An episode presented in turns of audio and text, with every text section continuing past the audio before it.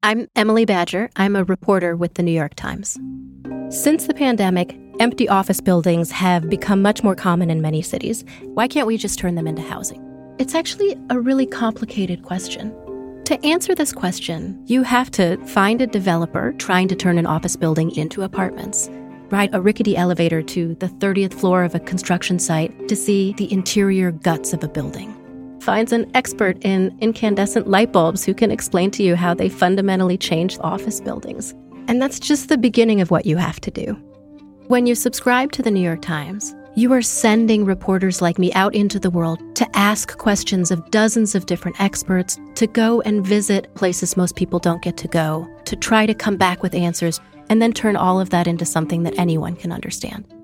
If you'd like to become a subscriber, head to nytimes.com slash subscribe.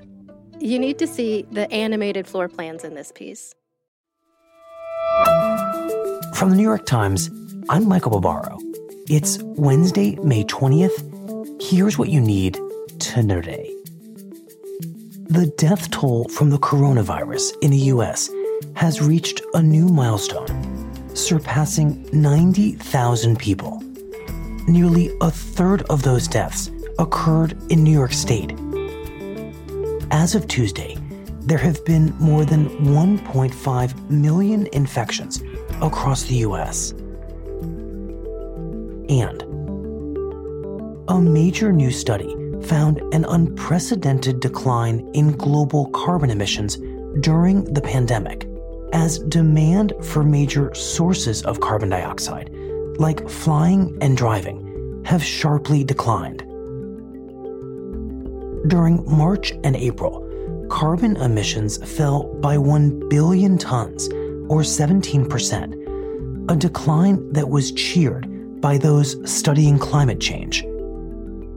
But scientists expect those emissions to rebound as economies around the world begin to reopen. That's it for today. I'm Michael Barbaro. See you tomorrow.